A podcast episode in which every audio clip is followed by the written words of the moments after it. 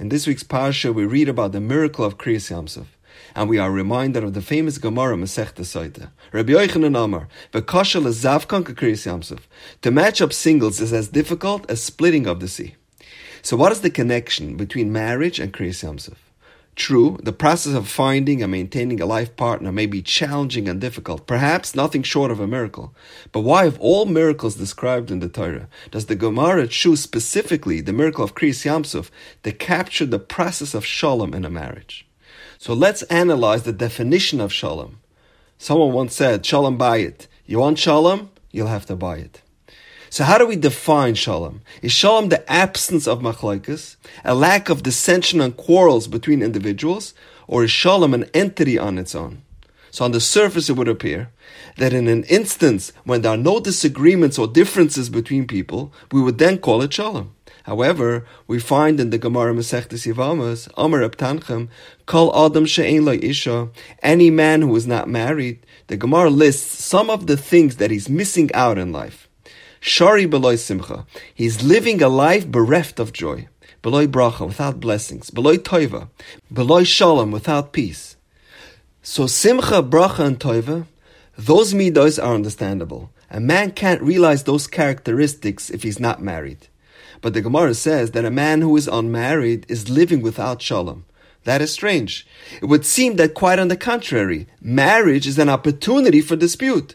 The one thing a person who is living alone has is peace and harmony. They say two people, three opinions. But here, there's only one opinion in the house. No fight over the recliner, or the thermostat, or the in-laws. So why does the Gemara say that one who is not married doesn't live in Shalom? How does marriage create Shalom? So Moshe Shapiro Zatzal offers an incredible answer which gives us a tremendous fundamental insight into the Midah of Shalom. He says, just not having disputes, that does not create shalom. If a person is alone and there's no one to fight with, that is not a midah of shalom. It is an existence of shalom. It's shalom by default. There isn't a mitzias of shalom. There's an absence of conflict. Just being in a battle-free zone is not the paradigm of shalom. That is not what we are looking for and how to define the ultimate midah of shalom. The epitome of shalom is possible only when two people are married. Now there are two opinions in the house. They emanate from two different backgrounds, with different perspectives, with different mindsets, different viewpoints, and despite all that, still come to an agreement and live in harmony and with respect for each other. That is the ultimate example of shalom. Living alone and not fighting with the four walls, that is not called shalom. Marriage is about giving and self-sacrifice. It's learning how to sacrifice your comforts to accommodate your spouse. If you're hot and uncomfortable, but your wife is cold, you turn off the AC. She wants you to take her to her second cousin's wedding in Monsey and you drive her and even go in and pretend that you're happy to be there. That is a creation of Shalom. The Gemara says, V'kashal zavkanka kriyas Yamsuf. The Yamsuf is teaching us the same idea. Before it split, it existed as one entity. There was no opportunity for conflict. But then Chazal say that the Yamsuf was asked to split into 12 lanes. And now there was potential for friction and dissension. But the sea sacrificed of itself to serve and help others. Being flexible, yielding, and giving in when there's conflict, that is the ultimate symbol of a happy marriage. Rav Dessler says the Hebrew word for love is ahava. The etymology of the word ahava is have, to give. A healthy marriage is based on giving.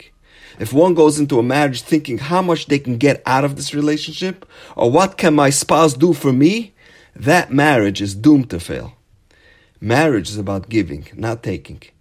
One who lives alone hardly has any opportunities for giving. Therefore, one who is not married is living without the ultimate midah of shalom. However, living in a marriage where there's understanding between husband and wife, and it's a relationship built on giving and self-sacrifice, that's the ultimate symbol of shalom. Speaking of shalom bayis, I just heard an incredible story that occurred this week.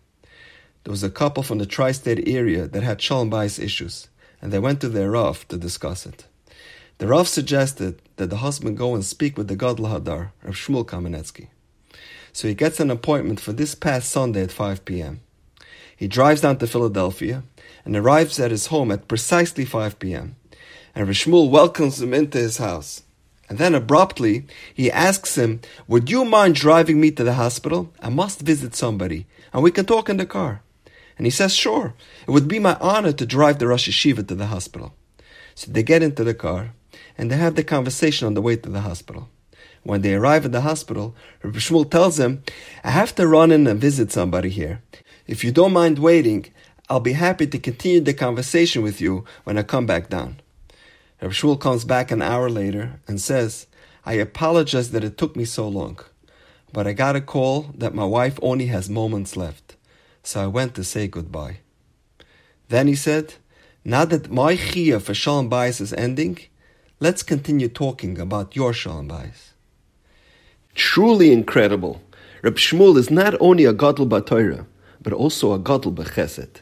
His wife is laying on her deathbed, and he has the presence of mind and the sensitivity to be concerned with the troubles of another Yid. Bekashal Zavkan Kakriyas Yamsuf.